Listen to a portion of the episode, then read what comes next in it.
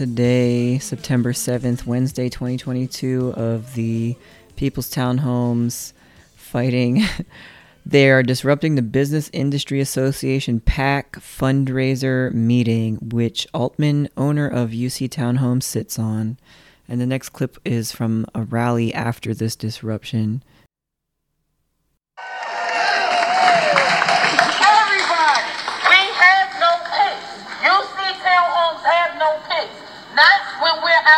Fighting for low-income housing from developers and gentrifiers.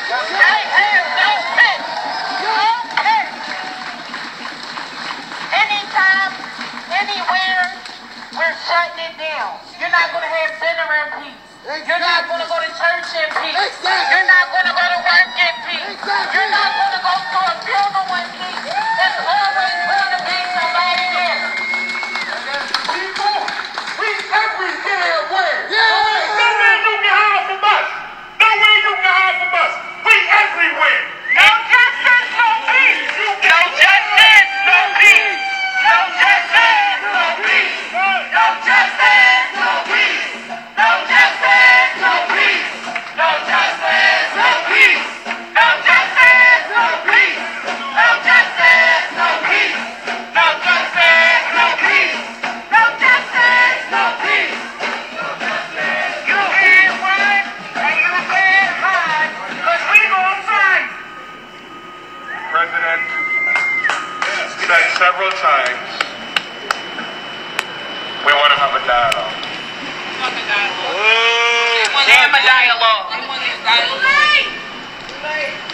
a whole year to talk.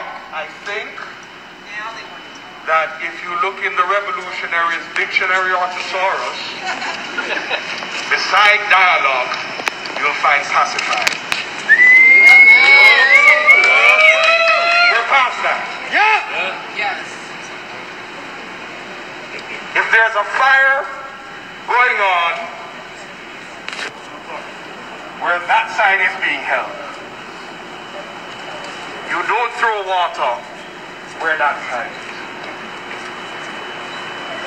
You're telling us that you want to have a dialogue, but you can't speak to University City Talk. You can't speak to the people's town hall. You can't speak for Brent. We have been trying to convey this message, to have this dialogue to the people who are actually in a position to do something to preserve the people's town homes for more than nine months. Yep. Yep. The only reason, the only reason why they even dared to speak with us is because they saw six people, and they saw 12, and they saw 18, then they heard 20, and then about 200 voices. The room.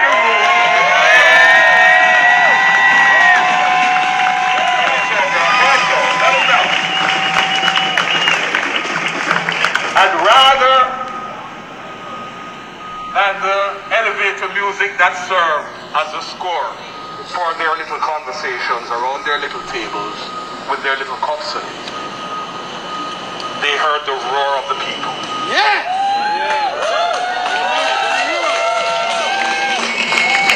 And they couldn't ignore it.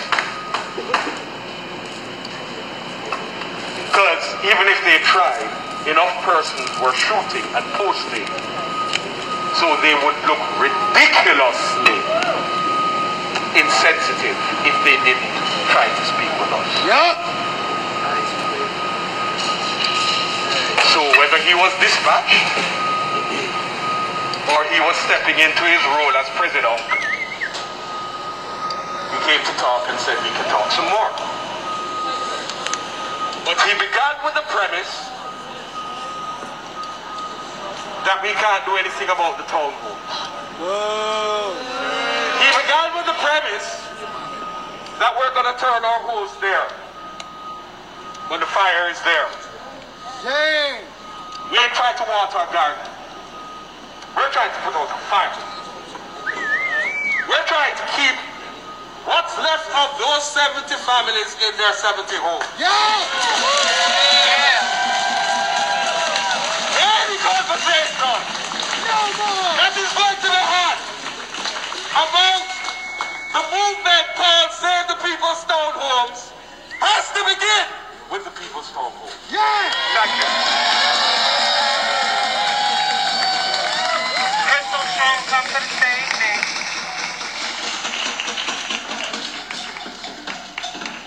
Today is a victory. Today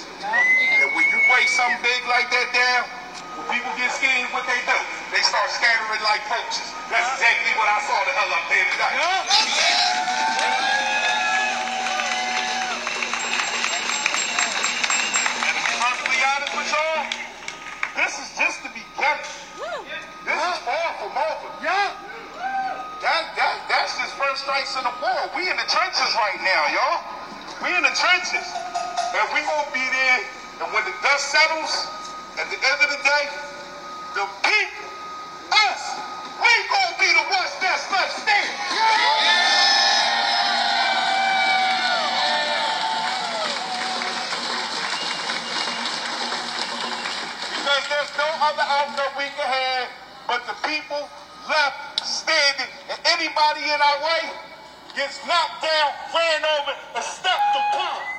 Because this is our fight and this is our fight to win, and nothing else is acceptable. Nothing else. Yeah.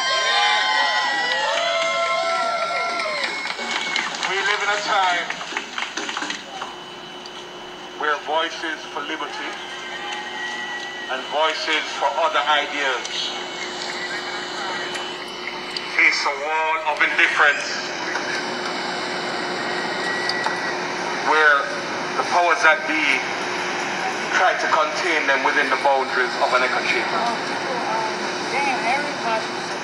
Inside of those rooms, the rooms where it happens, decisions are made about all kinds of things, about all kinds of people's lives.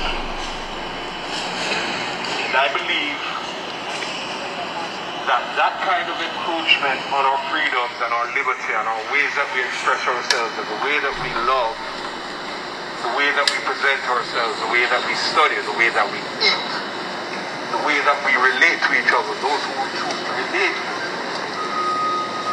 We've become far too enlightened people by those boundaries that people who want to hold on to power seek to put around us.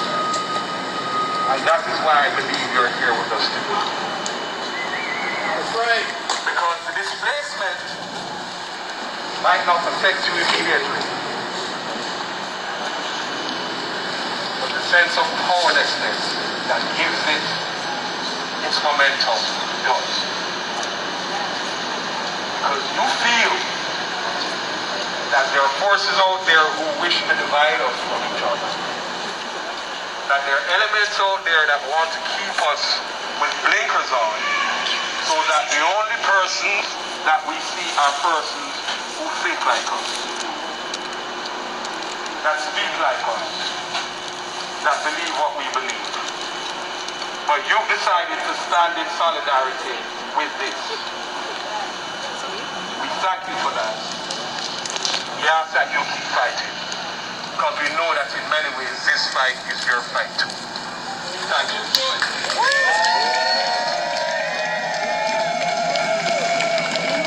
Real quick, y'all, real quick. We have a quick announcement. Someone left a bag up, upstairs. Is this your bag? Take a look, y'all. If you are missing a bag, it's right here in the front. It's the North Face I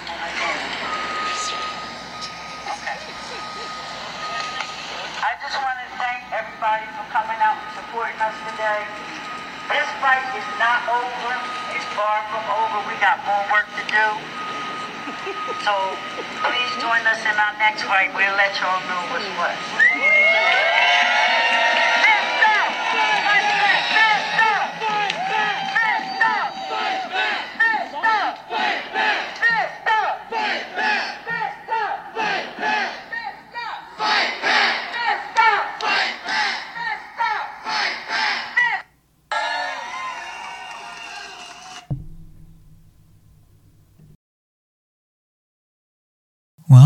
Sure has been a while now, hasn't it?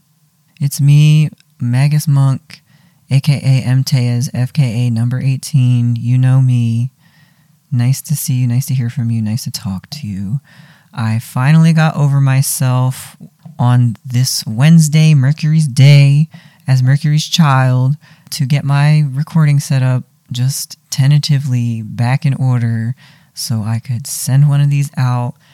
Mm, there's just so much to say about everything going on in the world, but I'm gonna just read the draft that I have going to share it because I'm really feeling it this time. I'm getting over a bunch of shit that's been held up in my writing, I think, and it's certainly not been something that I've done alone thanks to all of my friends and like fans and people who are generally supportive of me being a creative and artistic person in this world and expressing myself. Everybody who hopes to do that or get something out of that from watching me do my thing is very appreciative. So, what I'm about to read is the piece, the draft that I actually sent in my last newsletter communication that was like story stuff and not news. Plus everything I've written since then. Little treat, long listen. And I forget if I had said anywhere that this new stuff is a rewrite again of kind of all the work that I've been doing thus far. To speak briefly on it, I released that story, Real Work You Deserve. Um, it's on my website right now, and it's in my Transitional Times Transitional Body short story collection. And in that collection, in the printed book, it's like uh, the majority of the book, it's 14,000 words. And I wrote this whole thing after like reading Samuel Delany's book about writing. It's called About Writing. And he's like, you know, people all the time start in different places and then they start using flashbacks and all this and all that. Well, start your story where it actually starts.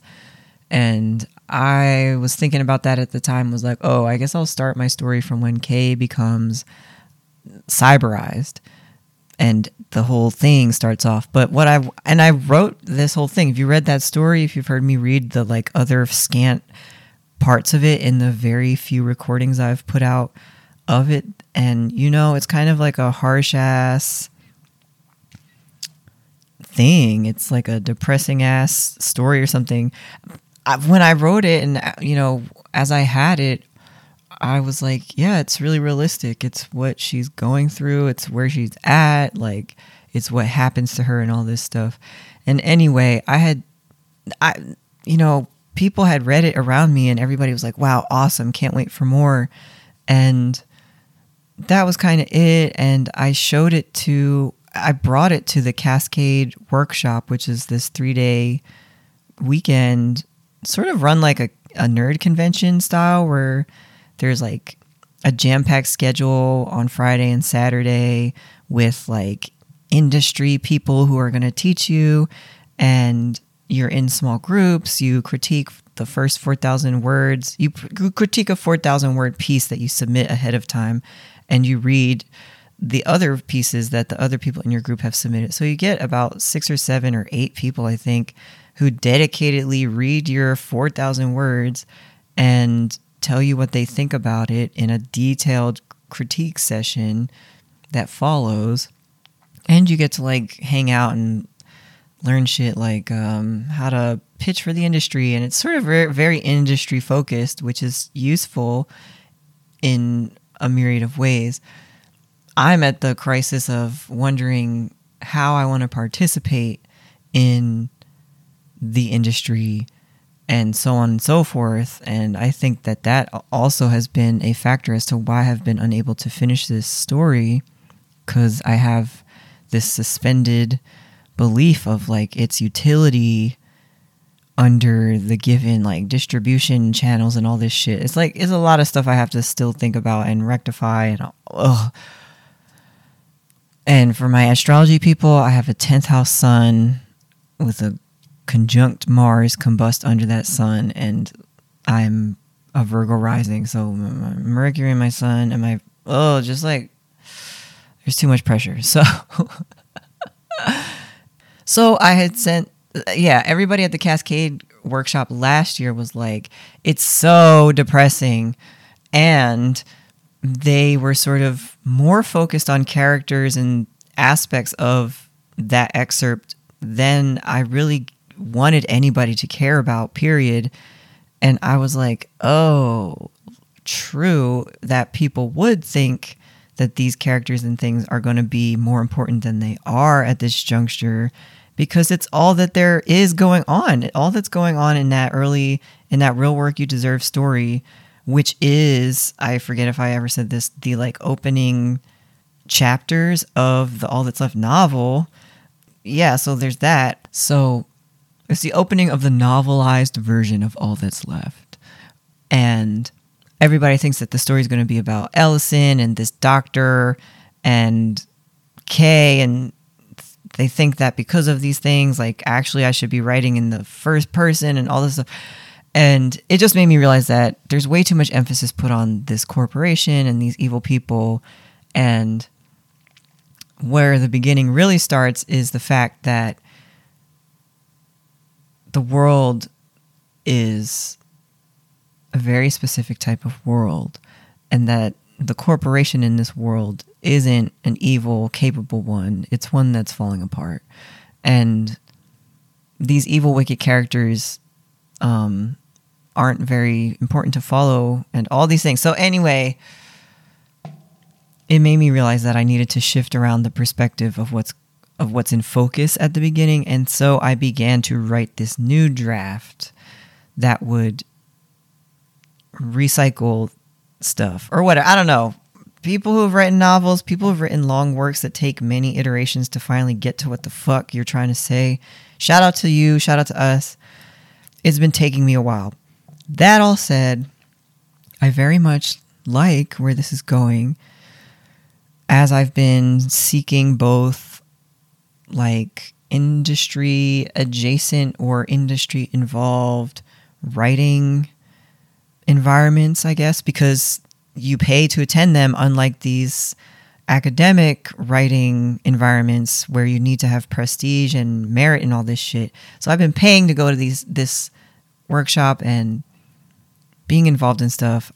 All that said and done, I've been like, right, right, right, right. Like I need to write a strong. I need to write strongly. I don't need to write in all these ways that are s- still tied to the academy concerned with making sense in these certain ways. Like me, who I never talk about this stuff, me who grew up writing poetry, who my high school after school club was like the hip hop arts um, and culture club where people were like, you know, the five elements of hip hop, like ciphering and b-boying and graf writing and um, dropping out like shit like that. So it was a very live ass club. I read a lot of poetry. I was around a lot of very talented, creative people who were wordsmiths. We liked playing with cadence and rhyming and like the meanings of words and flexing words to their different capabilities and all this shit. And that's where I started writing from strongly. I I don't know if you could tell, but I love the spoken aspect of storytelling and spoken cadences in written storytelling.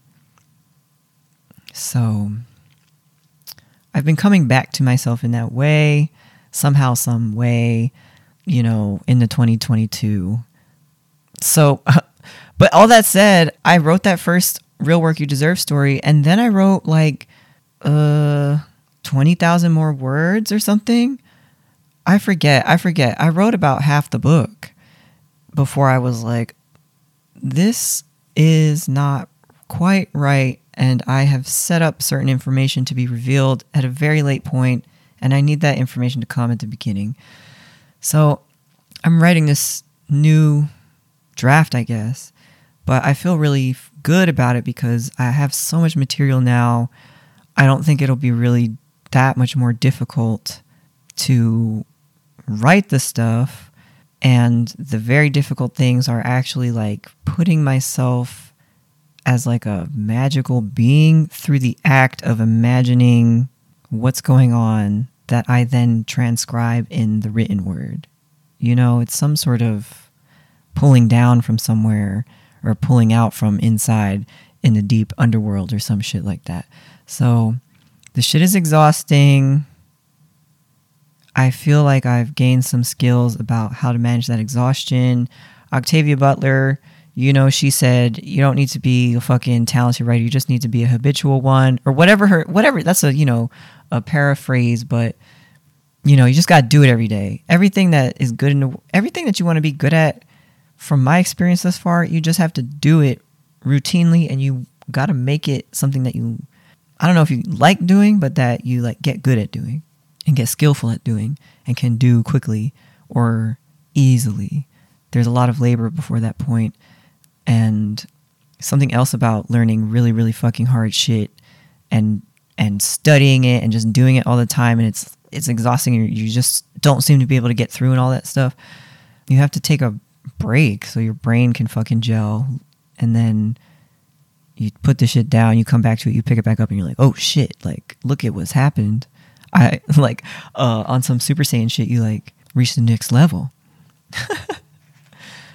so I'm feeling good about myself. I wish, and I, you know, I like where this is going. I'm getting my getting my practice strong. I'm setting my priorities and all this stuff. But what's also happened is I realized just how much other shit I've been always doing on the side of trying to write this novel version. This task I've taken up for some reason, and I've just cut it all away. And I feel some sort of remorse or desire or trepidation of some sort to, to for a reality where I'm routinely making contact with you and delivering things like in a timely fashion, which is less to say like performance anxiety or or capitalist delivery pressures and shit like that, which of course that's what's going on, but what's also going on is the fact that I wish I was just in a more regular way able to express myself and output this shit with the people who want to hear it from me. So that's what I've been struggling with. I'm getting there. Uh, but damn. Well, I've said enough. So here we go.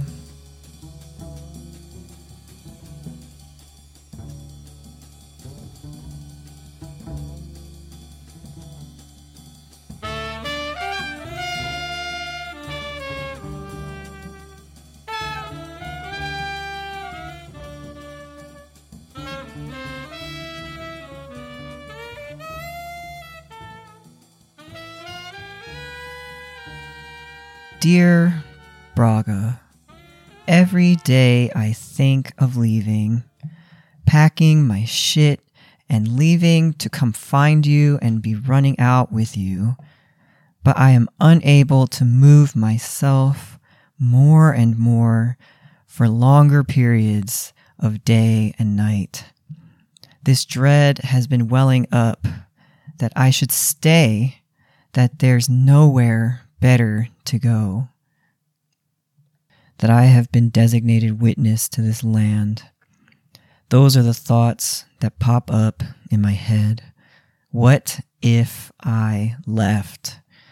I suppose I'd finally become among all of you seekers or whatever, the people who gotta run around and experience the world. I don't know.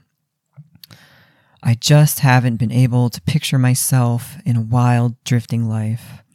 I'd be a different person. That's part of it. I've always been envious of how you move, trying to channel the feeling into admiration, trying to take lessons of what's possible. I don't have to stay in Kingsessing. I don't have to. I can leave. But I don't. There is a huge, wide blank on the surface of my mind, and I can't seem to do anything about it. I wish someone would come get me, but everything seems like a joke or a scam anymore. How did I get this way, and why didn't anybody come get me? I guess well, This that shit you're not supposed to take personal. I hope I don't get got from some told you so type bullshit.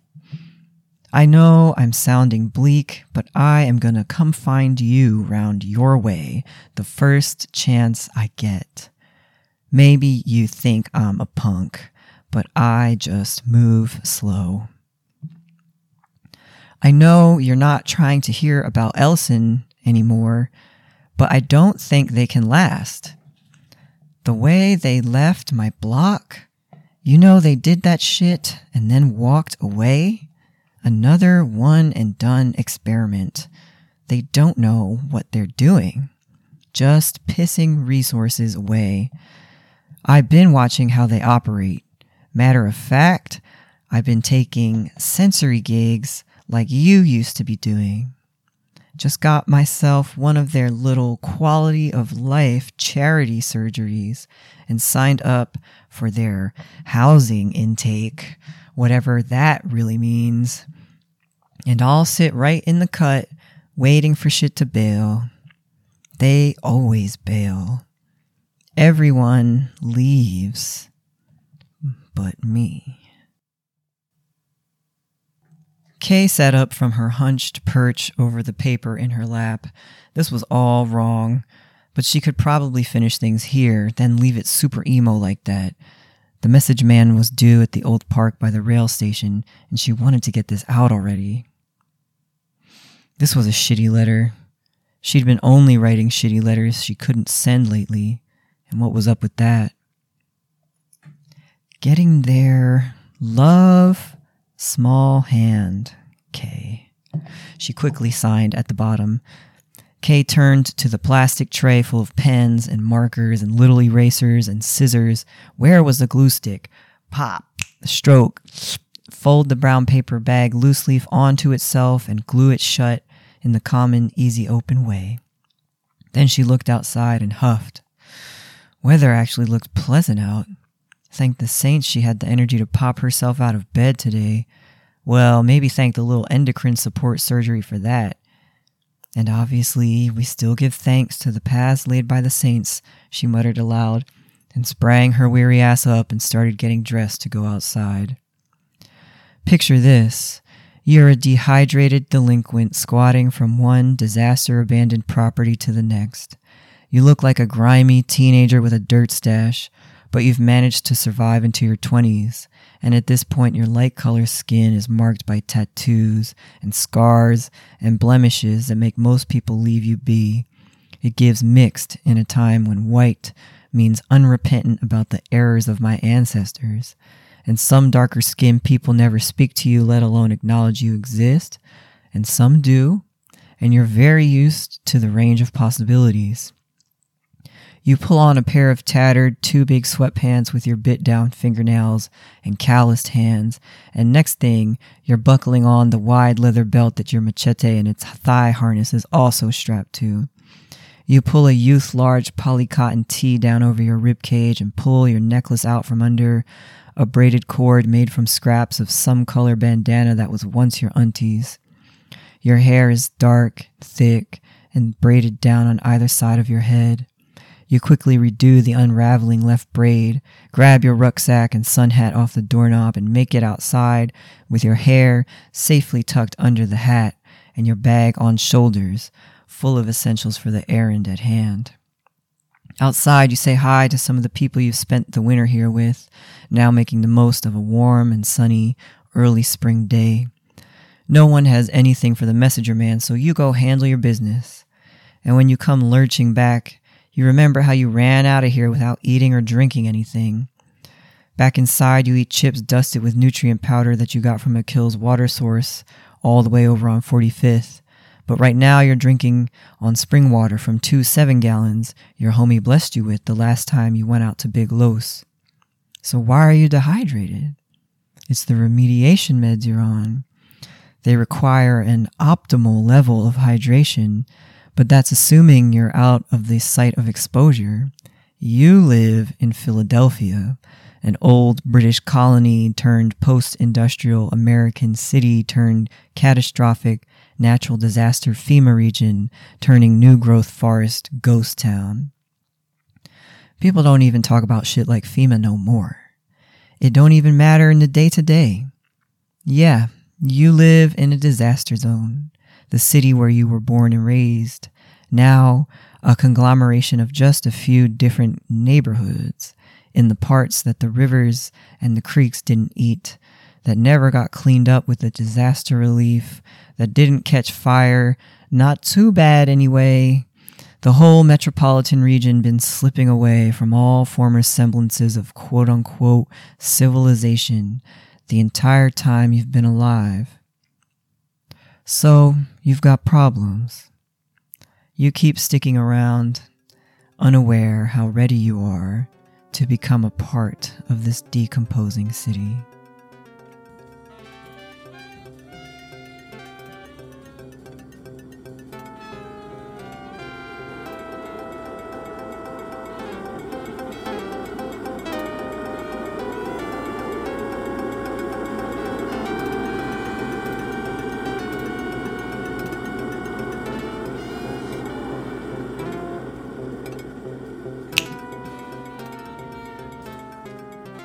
Last night, so much rain fell that Kay's makeshift squat lodgings, along with the rest of the band, was inundated, and the whole constellation of squatters up and left on a minor flotilla of waterproofed inflatables and patchwork floodwater vessels, geared up with all of one's earthly possessions and paddling in search of higher ground, an increasingly scarcer sight in this lower part of Coaquanac lately. Now Kay was jammed inside an at capacity pontoon airboat, trying to roll with the waves of nausea and the nostril searing stench that clung to everyone's bags and folded down paddleboards. She gulped down a parched throat, trying to pass the hard mucus feeling pressing against clogged, swollen lymph nodes.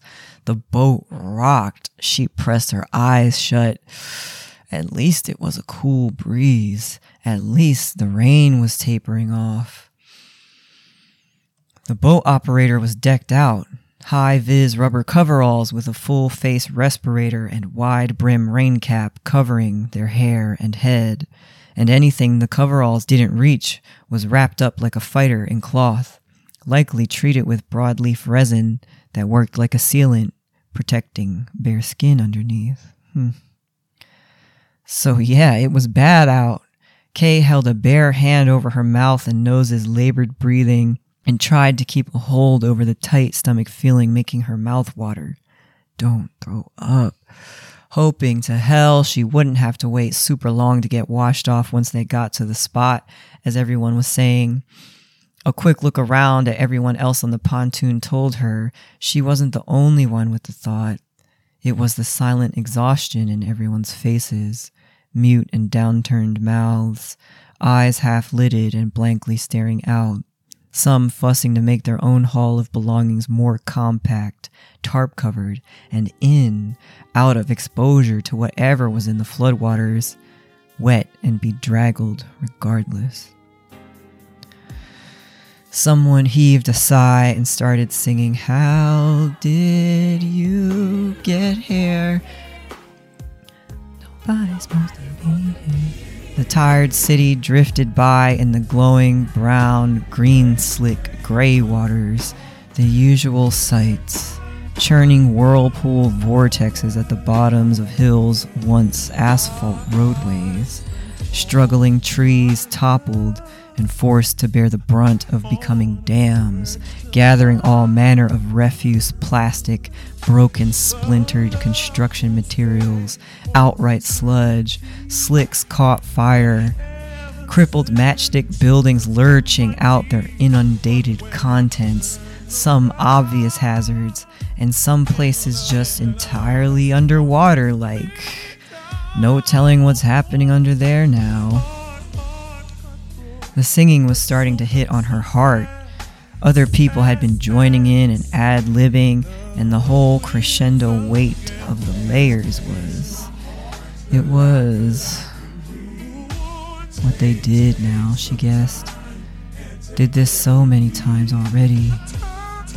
Couldn't even think about it. So many times now she had been staying in a nice setup with no issues.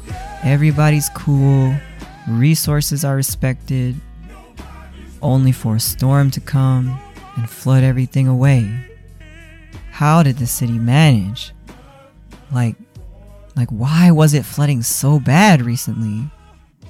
It did not bode well. Her mind raced. She was running out of places to dry out.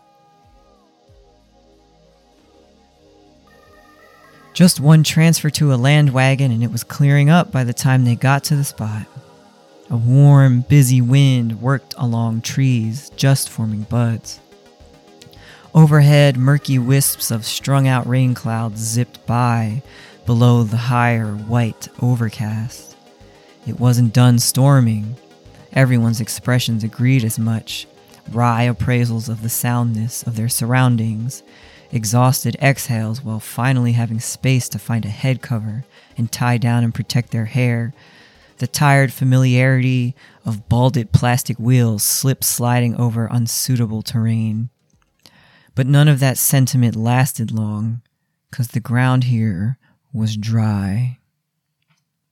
The shower line was to be determined, though, and a lot of regulars passing through looked positively nonplussed, dismayed, and old granny style concerned. The spot, after all, was apparently what the people in the area called the rec center. Made sense. It was where the surrounding blocks retrofitted an old school building, one of those big four story E shaped kinds, and its neighboring recreation center across the street. They made it into a community wash house and water treatment outlet, a totally makeshift and homegrown endeavor, reliant on what the blocks could bring together. With the major factor being that it was situated on a northwestern hilltop, which allowed them to have much better control over how much water ever made it through their facilities. And for that matter, you know they defended that, John. Just waiting in the shower line, they had the old, hard women who liked to sit out with their rifles, chilling around a mobile kiosk on wheels, unlocked and set up like a candy stall, except it had a painted sign with two pistols on one side, and a rifle and an AK on the other. And in the middle it said, No firearms, no blades, no bows, leave your weapons here. Nothing out of the ordinary around here.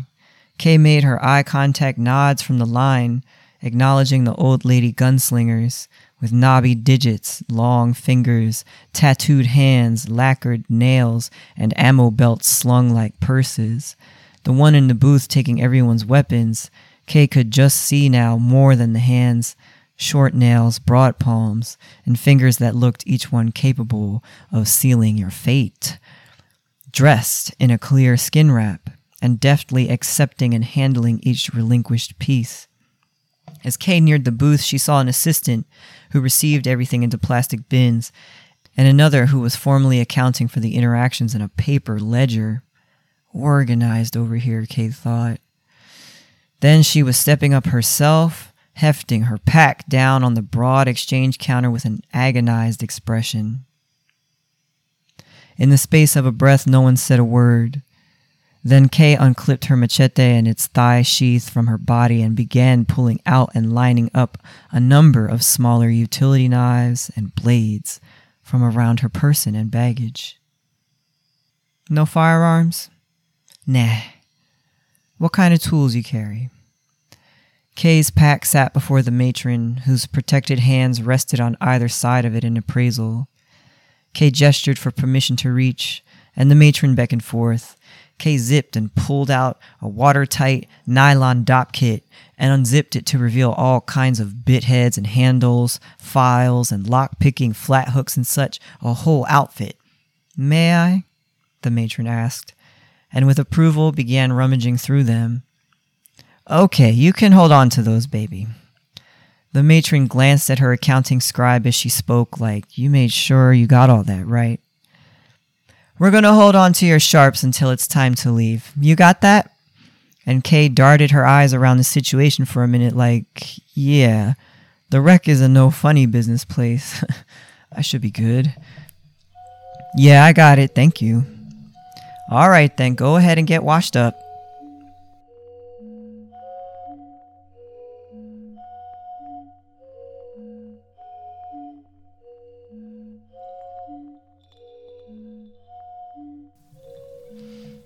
Kay was chest weary, exhausted in here. The weight of relief upon her fleshy body, just moments earlier, covered in grime, sludge, stuck with fine, sharp, irritating particles, eyes watering, vision fuzzy, nostrils zapped to hell. Your sense of smell is a headache. Was. Seven minutes through the showers, and you feel like you just got taken in out of the wild from the most benevolent people alive. Now you are finally feeling the exhaustion, body regulating, your temperature. You are no longer profusely sweating. You are in clean clothes. Your hair is clean and damp with moisturizer. The headache is calming down, and your vision is keeping still. Now you feel the tongue nausea pang of an empty stomach, a reminder of what kind of a state you had been in and what sorry looking, still standing shape you're in now. Kay was in her head, thanking the spirits once again. After showers, it was a hot meal.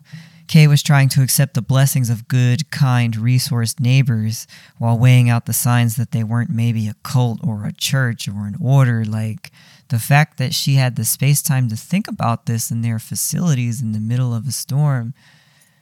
It amounted to something.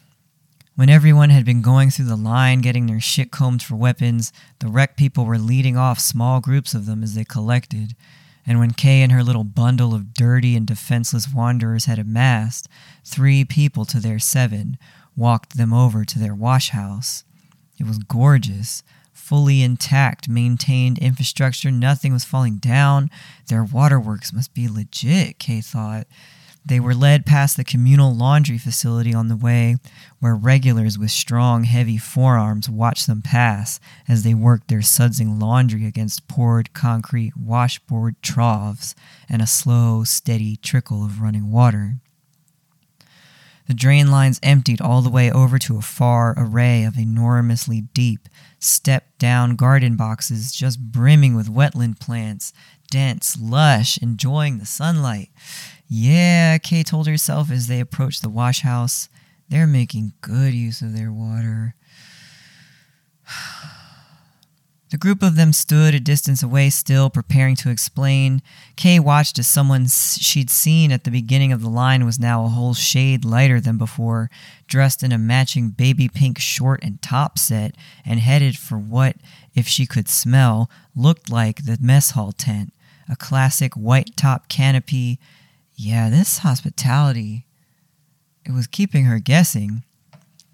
Hello, neighbors, one of the trio finally began. Several people greeted back, maybe everybody, while Kay's voice caught on phlegm in her throat and nothing came out. She wound up gesturing instead, and the speaker had indeed waited for every response. You can call me Bernice. We're here to let you know the rules around here, how things are going to go well, and Bernice paused to survey the faces in the group. What will throw you out for? Kay wished she had a cigarette to smoke while she watched and listened to Bernice talk. A person with a dropped husky voice, tall and meaty, with rich brown red skin, wearing a rattan or is that plastic poncho over a skin tight tank top short set. Beaded pendant earrings that jangled emphatically alongside twin pigtail braids, snaking luxuriously out from under a cute bell shaped bucket hat. Kay decided she could really get behind somebody with a sense of style like this and listen good. Right, so thank you for your attention now. We at the rec center will be hosting you through the storm. We consider you our neighbors on this land. It was then Kay realized that Bernice was not much older than her, like probably just made it into her solid 20s. So, as you know, you're contaminated. That's why we're wearing coverings and you're walking on the thatch leaf walkways. She had the tone of someone not unlike a coach. You're going to take yourself and your things and head around to the far side of the building here. Sanitize yourself. Give yourself a good rinse off over your clothes, your things, whatever you're carrying that needs attention. There's to be red baskets, red baskets for your things, and you'll go and put them in the locker around side the building. You'll have the key. Yes, that's right. You will have your own key to the locker. Bernice let that sink in with patient, clasped hands before asking if there were any questions. Kay glanced around. Everybody was smart and let her get on with it. Great, they perked up. At the lockers, you'll see the wash house entrance. The wash house is rows of private stalls, okay? Private stalls. You will not have to wait long. You will have your own private time with three gallons. Please use it to wash yourself with the soap we provide.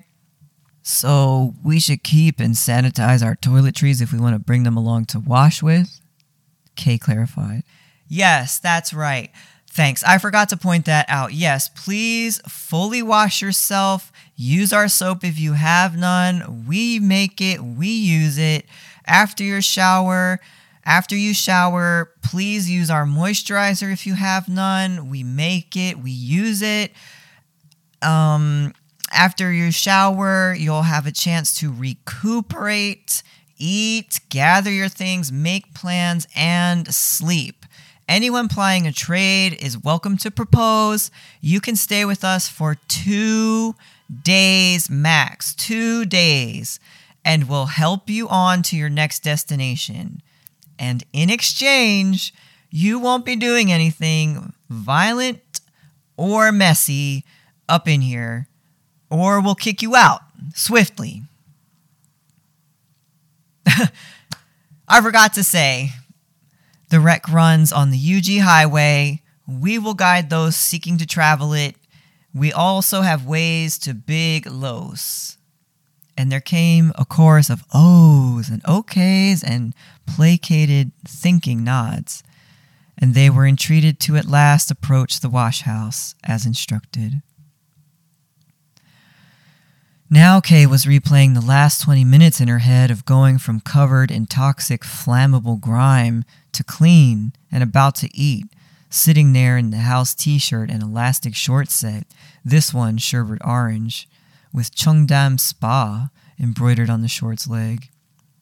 And it was only now, as she sat there in a tranquil daze, such as clean water's power, that she began to once again see the faces and expressions of those the storm had brought her with. Is that smoke? Kay croaked out, Damn, was their whole voice fried? Maybe. And up behind her came a short and plump fat woman with pinky brown skin, whose spa set comfortably accommodated her usually stuffed in round stomach. Kay locked eyes with Smoke after checking out the construction details on the set, who practically shouted to the whole room, You don't have to tell me, they got it going on here. Then Smoke gasped and hushed down. Oh my god, Kay baby, she whispered, hands clasping Kay's shoulders and leaned in close. We smell. We are clean, my friend. This is crazy, Kay whispered back, and smoke sighed across her earlobe. Gangly ass shit's been crazy. That's what I'm saying, Kay stressed, glancing back urgently for Smoke's eye contact, her own wide as shit, holding an I guess anything's possible look ready for commiseration. And they're gonna feed and shelter us with travel guidance for two days in a storm? You heard that too? I sure did. The posters all said the same thing. Posters? Yeah, all the posters. You didn't see them on the way into the wash house? What? Smoke and disbelief. They were like PSAs, all made by different committee groups like Miss Stephanie's block and Doña Loyola's darning circle. You really didn't see them? They were all tacked up in the hallways on the cork boards. Kay, baby, you know I can't see shit sometimes. Well, this place feels like a powerhouse, is all. Now, Kay in disbelief. You never heard of the rec before? Not up my old way. I, I only came over this side of the river last year. And Smoke's glistening bark brown eyes glazed over. Now, how long were we just at Utown Court? Like, it was about to be three whole months. Today would have been the fourth, I think. Kay moped about it. Yeah, what the fuck happened? And suddenly, a new gaggle of freshly washed people filtered into the blessed dressing area. Kay picked herself up fast and joined arms with Smoke, and the two locker keychains around wrists scuttled off to the dining tent. The dining tent is a heavy duty, synthetic white banquet hall canopy with all its flaps staked just enough apart for airflow, but tight enough that bluffs of rain don't come inside. It's only pattering straight down outside, feeling like the end of a thunderstorm, and where's the rainbow in the changing light to tell you it's all over? In the tent, you wind up in the line to get a plate and see the 60 or so other people in various pastel hues of, of Cheongdam recware sitting at long fold out cafeteria style tables, eating and talking, but mostly eating. Regulars dot the tables further from the line, quietly eating and conspiring and people watching. On the menu, a buffet of scrambled eggs and greens and griddle cakes cooked in peanut oil with a fat dollop of savory grits, a 20 ounce glass of drinking water, and an herbal tea so rich and earthy it was emerald green, supposedly to assist their liver and lymph move out the exposures ingested. Kay and Smoke sat next to each other, facing the regulars yonder, and ate their food with relish. Kay gave Smoke a look of faux panic, about to shove in a blessed mouthful of the fluffy egg and grain cake. Oh, right, Smoke, taking Kay's look for impatience, picked up in hushed tones. So, what the fuck happened? I thought Derry and Shamir, and then all of us, reviewed the survey work they did. Weren't we all in agreement that the area was very favorable against flood? I don't know. A fucking drain could have been gotten blocked. I don't know. Something might have broke. Anything could have happened. No. Why are you acting like it's a mystery? Something from what we knew was true about our surroundings changed, is what I think. We should be able to find out, is what I'm saying. Kay sat and savored back a spoonful of grits. It's not something to be mopey about, Smoke started to say. And then she noticed people in earshot were openly listening for what else she was going to say, when in the pause, a youth sitting among them folded their arms in a huff. This is so sad. We're not organized. That's how I feel right now. Did no one, is no one else in this group from up the pike? The youth called out. Two hands shot up. Didn't you see the signs for sensory jobs? Sensory jobs? Yes. And Kay's eyes widened to the youth the table over, who was standing up now that they had people's attention. Like, I don't mean no disrespect to anybody here, like, thank you. And the youth, showing their exhaustion, grew teary eyed. They visibly paused, then sucked themselves back up. But what is going on? How come? And closing their eyes, having realized they were shouting, How come we're letting this shit happen to us? What do you mean, though? Kay spoke up emphatic, quick to fill whatever shock silence had been coming. What's the shit? The baby doll fag of a youth looked utterly exhausted by this request for specifics, and so did Kay. After a beat, they both managed to adjust their attitudes, and the youth drew a phlegmy breath. Everywhere I've been lately, and everywhere I go, there's some Ellison bullshit. Some new scam, some new project on the edge of where I'm at or where I go. The sensory jobs, the kid punctuated by snapping their open hand into a pointed gesture, are all these opportunities for RPAP recipients, okay? That's what the signs and the bracelet ads say. And who are RPAP recipients? The whole last generation, that's who. The people who are making it into their teens and 20s, despite being left behind and abandoned by the city. And at this moment, Kay wanted to say, Shut the fuck up already, please. The angst is too much today. Now what? But she knew better than to open her mouth, and she knew that those younger than her, and the kid had to be like 14 or 15, the kids, the youth, they are worth listening to. So she only perked her brow as if to say, Do go on. But the kid said nothing. So what? Do you think that they're coming for us? Yes! How? That's why I asked who was from up the pike. They've been damming the river up that way. Who? Kay said slowly. Ellison! Ugh! The youth's disgust for Kay's apparent not with the programness was palpable, but Kay didn't care. She sat there and just folded her arms. Eventually, one of the other two people who said they were from up the pike spoke up. Yeah, they're messing with the river up there. Another young person, a chunky, soft spoken, dark skinned boy, murmured, looking at no one in particular. Yeah, they're messing with the river up there. Their eyes darted straight into Kay's soul for a moment. It's fucked up. Their voice nearly heartbroken, Kay's stoic eyes began to glisten.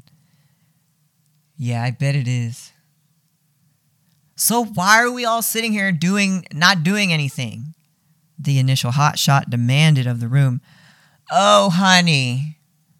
An old timer's voice further away graveled. See, I don't get th- I, I don't get this.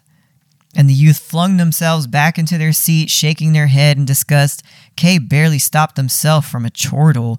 Then a snide guffaw came out from across the room, was cut short by a difficult, phlegmatic coughing fit, and then cleared itself up. Sweetie, the voice of the old timer wheezed for volume over the requieting din of eating. Sweetie. And the youth's seat neighbor nudged their elbow to notice. They looked up, saw a slump shouldered elder looking right at them, and sighed, ready for lecturing. Honey pie, baby, this, this that we're doing right now, you and me, and all of us, being rescued by our neighbors from peril, being washed and fed and put up for the night for nothing, that is something. That's what we're doing. And the kids started shaking their head, ready to throw the towel in. It looked, I don't get it. I, I don't get it. Well, what do. And the person's voice devolved or gurgled into wet coughing again. What do you get? I get that it takes great effort to maintain ties and community. I don't get why none of the people still living around here are organized in any way to sabotage or like fight back against what they're doing. What is Ellison doing? Kay interjected. Yes, honey. I think that they got you under their spell. Their spell? The youth was appalled at the suggestion. It's their spell that the city handed them the reins. It's their spell that they cleared out and broke up all the deep autonomous blocks we had. It's their spell that they never even laid one pipe of updated sewers, even though their specialty is water and resources management. The youth looked around at everyone like, You can't be serious thinking I'm the one that's crazy for this. And the whole room had yet to deliver a retort. And in fact, from the way people's faces were looking, it seemed like they agreed more than anything. And the upstart went on. Like, how am I under their spell for this? Like, how is the fact that they did experimental surgeries on half of us and now they're damming up the river a spell I'm under? Because all that shit is already done. Kay finally started. The damn no, you're right on that one. It'd be nice to go tear whatever shit they're building down like tonight, but we got our RPAPs. We got dispersed. The city I was born in doesn't exist anymore. The spell is that at least the way you're talking, you seem to think Ellison is to blame for everything bad that's ever happened to us. The last gen, whoever you want to include. The youth was incredulous. How could you tell me that it's not them who's to blame? At this point, those in the dining tent who cared to be involved in this exchange, and it was most everyone, silently waited to see who would get the last word, savoring every one yet spoken. What do you think Ellison is, neighbor? And then Kay's expression tweaked and her eyes narrowed curiously. Do you have an RPAP? No. The youth met eyes and looked away fast. Kay laughed. I don't I don't mean to laugh. I have an RPAP. My block was dispersed. Ellison's fucked a lot of us up, but they're not all powerful. As you said yourself, they always got some scam going on. They're not legit. They don't know what they're doing. How do you know that?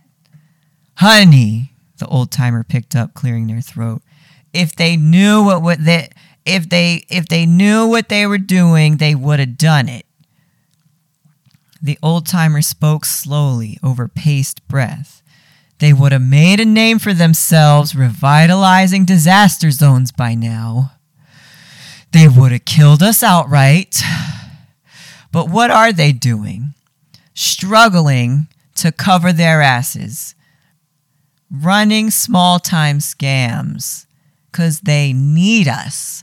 Just like they need those little fools on the inside of their gated hillside. And we're the ones to decide if we'll take anything that they try to give us, okay? Because, honey, they are not in control of our lives. And they sure as hell aren't in control of the water that passes through here. the old timer caught her breath for a moment and no one said a thing. The youth, clearly still agitated, was nearly mystified by the older woman's assertions until she gathered enough of a lungful to pipe up one more time. And I'm willing to bet this damn y'all are talking about gets washed away in the next storm. If it didn't take a hit from this one that just washed us out. Y'all are wild for this, the youth picked up after a long pause. I just heard you and Smoke talking about how, oh, you and Shamir and Derry and them were saying U Town was supposed to last. It was in a good spot and all this. Well, why are you so surprised that we got flooded out? I'll tell you why, because y'all are not listening to us. It's probably because of the dam. Damn! and the youth threw themselves back into their seat for long enough to grab their cafeteria tray, wait for their friend to get up with them, and leave. And Kay looked at the old timer and at Smoke, and then looked inside themselves and went, hmm.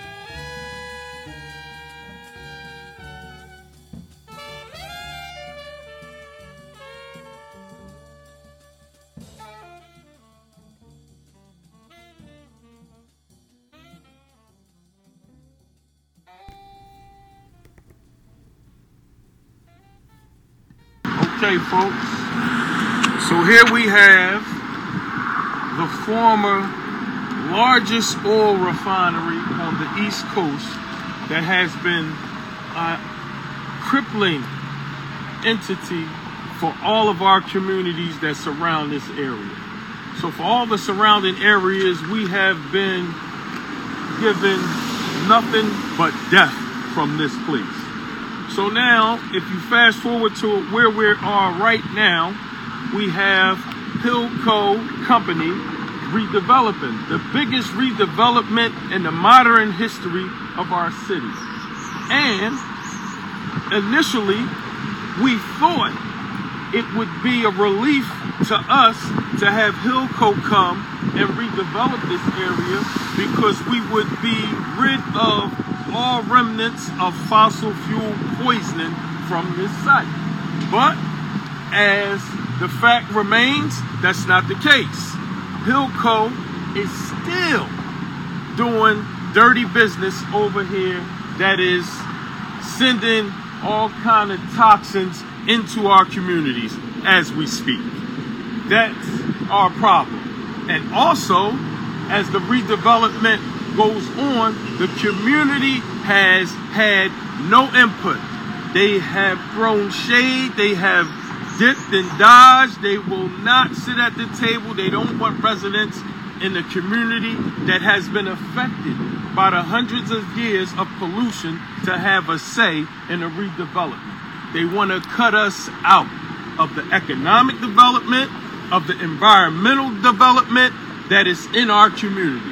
And we're here to say you can't do that. We need support from everyone in the community who has been affected by this atrocity to come out and support the actions against Hilco. They have a public meeting scheduled for September the 20th where the community can have dialogue with this company. The first time in the two years or two and a half years since they've been here that they will meet with the community. Because up until now, we have never had an opportunity to speak about anything or have any influence on what's being put over here. We have never been able to have any influence on how the development will take place.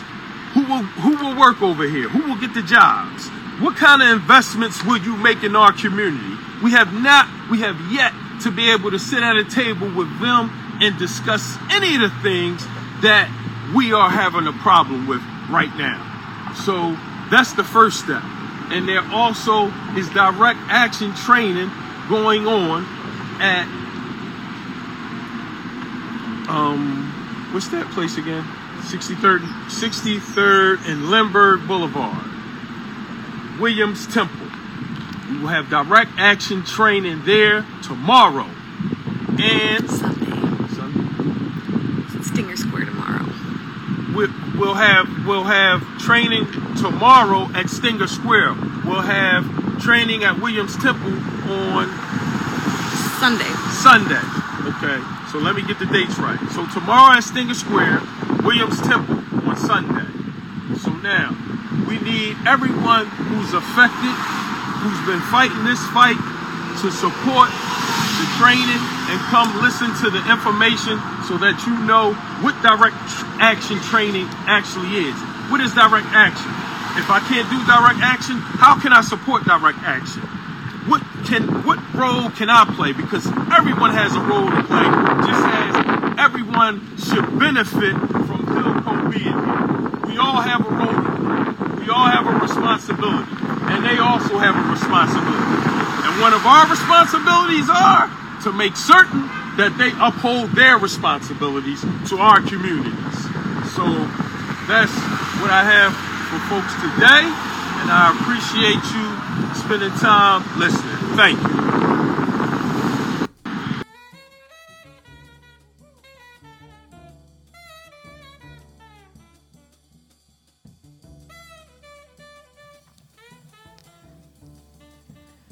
Kay didn't stop thinking about what the youngin' had said in the mess tent. She was awake in the dark, dry, fed, clothed, and still holding on to her shit. To be honest, she had been lax since getting here, being on the rec's little territory, and it was so much like her old block was making her feel like hyperventilated or something. Going off in the cafeteria on a kid was not shit she liked to do or act on. But why does she feel so comfortable to do it anyway? I'm angry, she thought to herself, which means I'm fucking sad. I miss my old block so bad.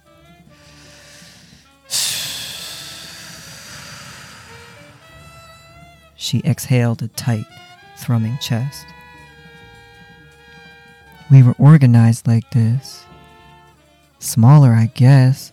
Just our actual block and the one behind it, not a whole school building and public center. Maybe that's why we scattered so fast. Is it really about territory? And her mind went on racing, and her heart beat fast even though she was here, in this place she didn't belong to. And when would she ever get that again? Things change, she told herself aloud. No one stirred. People around her were the fuck asleep. No creepers had emerged. The nighttime itself was saturated with bug drone. The weed woods swathed through every untended crumbled lot. They were hidden.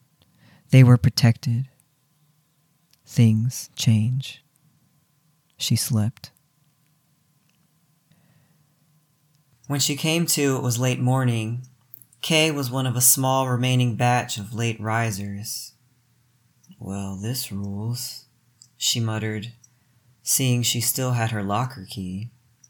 But the tight chest was back, so yeah, this place was setting her off. Too stimulating, activating. She still felt better than she had in a long time, bodily speaking, but didn't like what that said about how she'd been getting by. Would they let her stay another day? Could she get fed one more time? Kay wasn't sure she wanted to test it. The storm contributed to her nebulous agitation. Its approaching presence made the humid air different. People were up and about because the winds were picking up.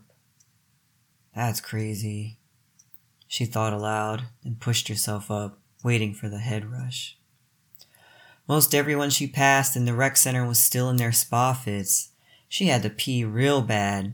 RPAP had you nearly pissing yourself sometimes and not realizing it because the bulge.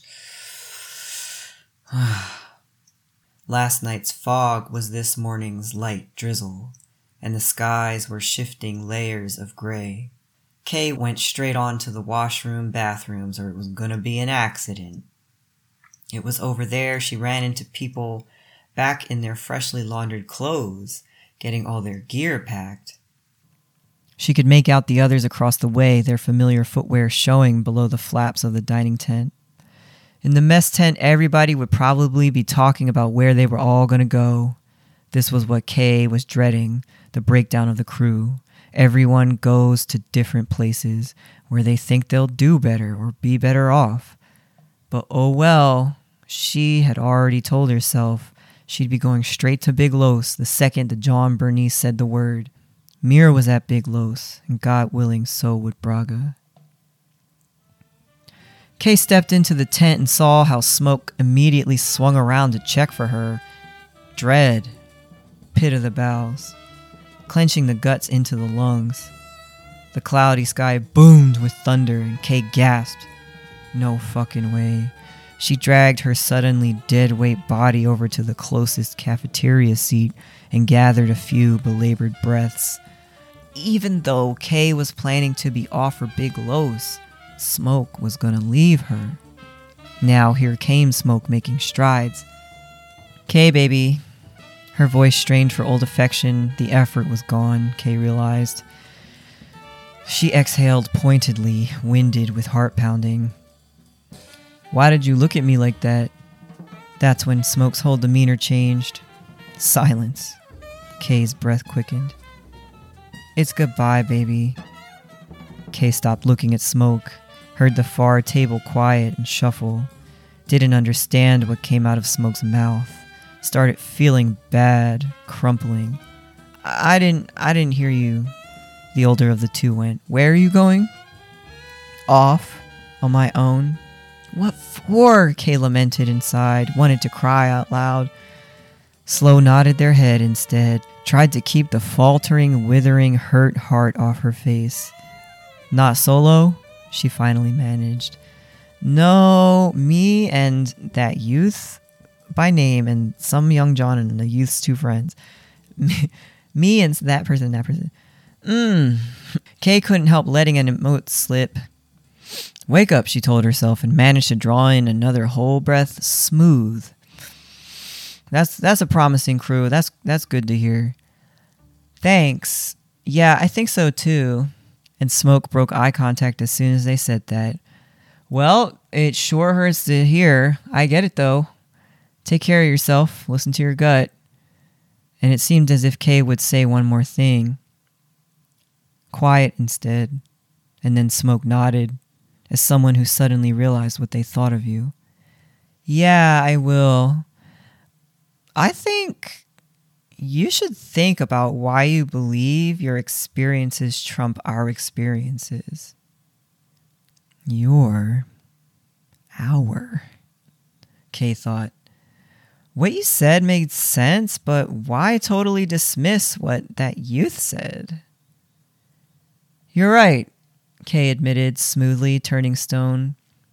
I didn't give any time for grace. I was I was doing that shit, staring down the long hollow road. What was she trying to say even? Yeah, not worth explaining. Look where it's already going, she told herself. Then she completely sobered up and looked at Smoke again. I'm sorry, she offered instead.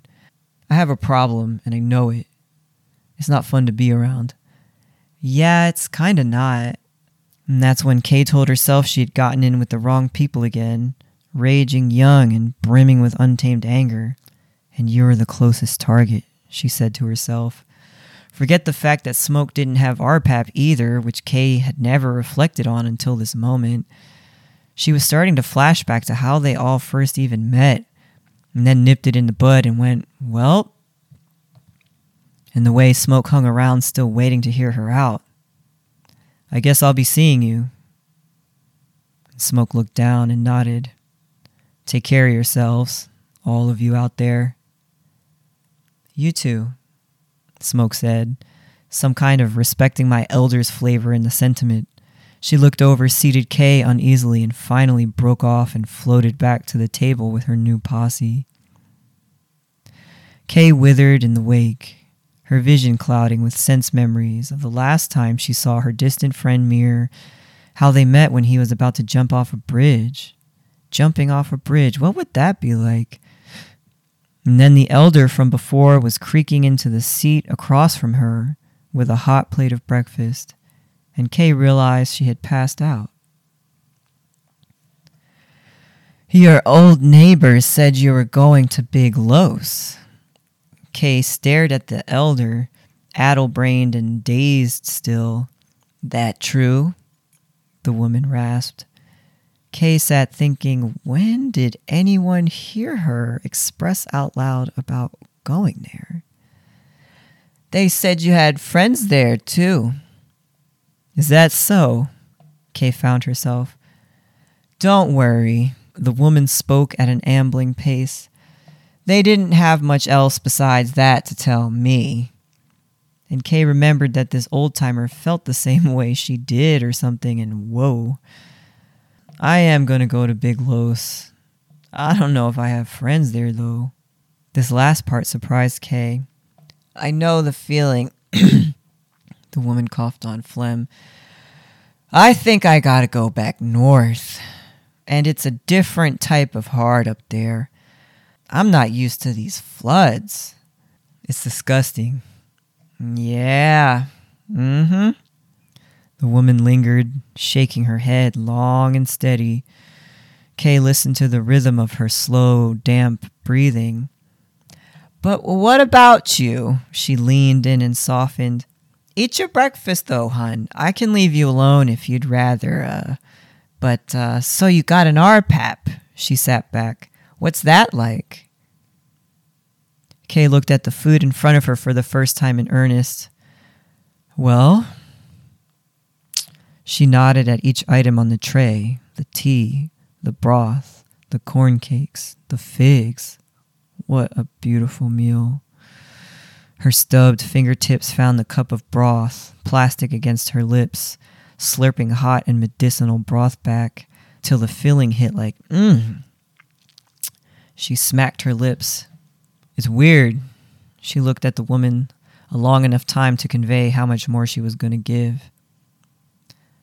But you know it's going to be weird. You see more purple. No kidding.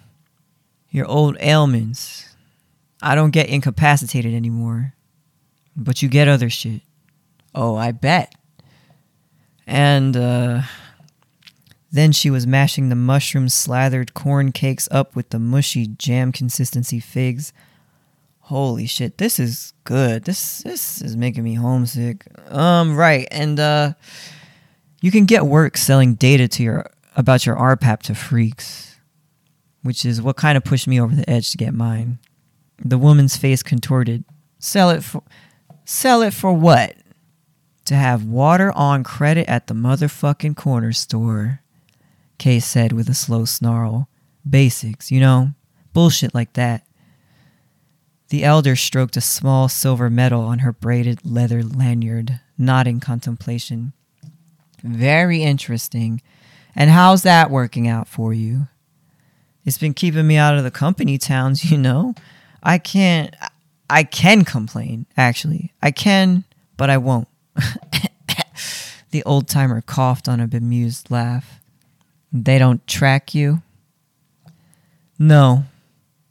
You have to show up for seasonal checkups so they can collect. Now the woman's expression was deeply skeptical. Then her brow unknit and she shrugged. Well, I guess. What the fuck are they gonna do with it, huh? And coughed up a good old jaded cackle, bitter enough that the number of people still in the dining tent turned to look. That's exactly how I feel. Mm. Well, you be careful for me, all right. And now Kay looked at her like, Lady, didn't I just express that I did this on purpose? The most terrible shit that happens sometimes are from crimes of negligence. And it's not good to neglect your body. Your body is yours. That's you behind your skin. Kay's listening expression changed like, What the fuck are you talking to me about this for? It was eerie. Elders always gotta say some hair raising shit like you should be relating or something. It's normal. I do take care of myself, Kay interrupted. Oh no, honey, I meant Ellison. Their negligence. You already know this. I do already know this. The woman looked at Kay for a long contemplative beat. Kay thought, she doesn't know what to make of me. She's judging me because I let them experiment on me. Why does she care? This lady's gonna leave too. Kay thought the woman was about to get up and began recoiling. Instead, she patted Kay's hands on the table and then made the sign of the cross as in preparing a blessing and said, Abre camino. Be protected and supported on your way. She patted Kay's hands again. I'll be seeing you, which meant goodbye. See you then. Kay responded stiffly and watched the woman gather momentum to stand up and swing herself on out of the tent. Goodbye, she said to herself, chest panging way more than she wanted. Formally blessed, she finished the rest of her breakfast, tasting nothing. It didn't feel good coming back to the lodgings and finding out that the Young Ones crew had already taken off for whatever good idea they were chasing. But it felt better to see who was left, chilling on their cots. The other people going to Big Los, that's who was here. She had time to drag her feet before they shoved off. Kay crawled herself onto an empty cot amidst the lot of people and lay there like a beached seal, belly down, limbs straight alongside her. She could feel the murmurs beginning in her head and wanted to get a nap in before they came any stronger. It was already making her chest tight. A few moments later, she had calmed her body down enough and finally began to drift. She wakes up and knows something about her self esteem is tanking. Her heart's already beating hard like she's running. It fucking sucks. Paralyzing tension. It takes her a minute before she can suck a breath through her lungs and rest her body up. Time to leave the small kindnesses and go back out into the unknown. Suddenly, Kay had a strong need for her own clothes again. Everybody seemed to be getting their shit back with no issues, and she hoped it was just the same for her. She forked left at the Geodome for the wash house and headed to a front counter that they had bypassed the first time, probably because of the decontamination process. She said hi to the thick neck old working man sitting there, who answered her in a fag's gentle lisp, and who she handed her locker key to. He turned on his swivel stool and passed the plastic scrunchy lanyard off to someone sitting on the other side of an open door. It came back immediately. The old working fag had a dinged and battered, thick and rubbery plastic bin in his big hands, and he set it down on the counter. Is everything there? He said sweetly. Kay blinked. Yeah, there's the clothes she came in here in, washed and put together like it was just plucked off the line and tossed in nearly folded already. Many deft hands around here, she thought, and on top of her clothes, the sweet old fag placed the locker key, patted it once, and pushed the bin her way. Once she had it, he was already gesturing her in the direction of the bathroom changing rooms, the same rooms her and Smoke caught back up in just yesterday. When she stepped in, it was surprisingly empty and quiet.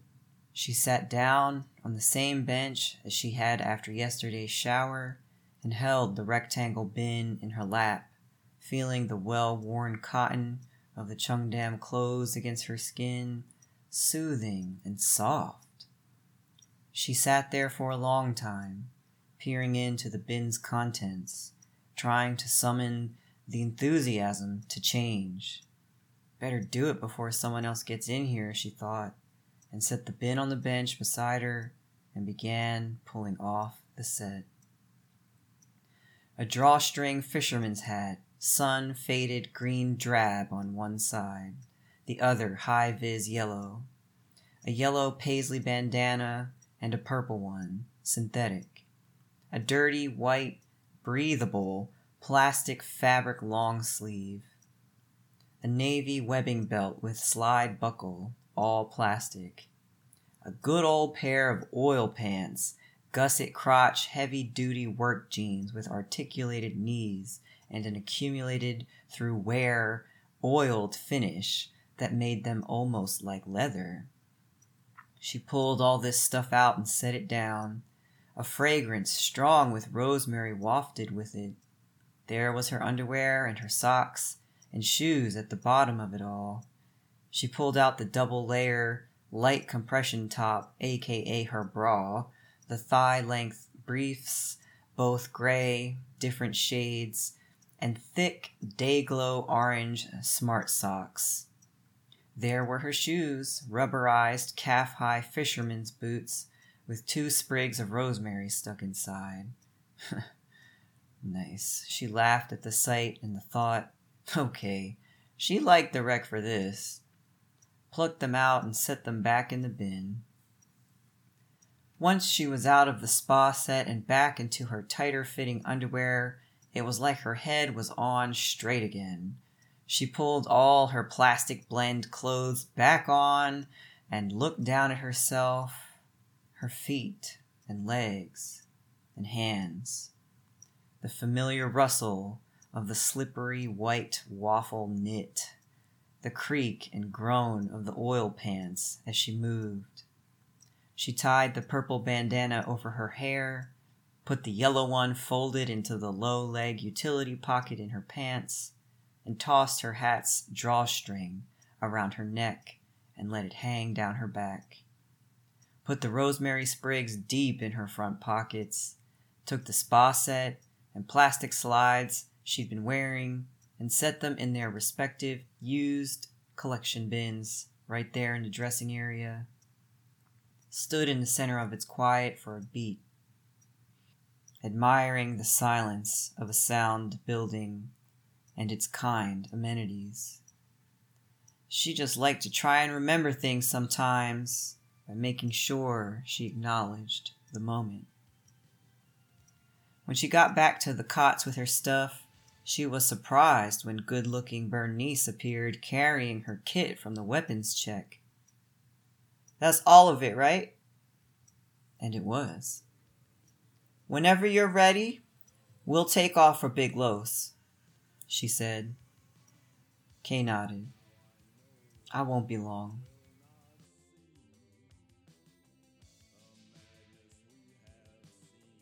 I gotta say, it feels nice to record all this and share this with everybody. I started writing this draft last year in November on the 28th, and I'm recording this tonight on September 20th, 2022. So, Stay tuned as I finish the rest of this movement of Kay making it to Big Los, possibly uniting with Mir, possibly with Braga, and the introduction through the passage of everyone's favorite um, lurker, John Rawl. Thanks for listening. Till next time.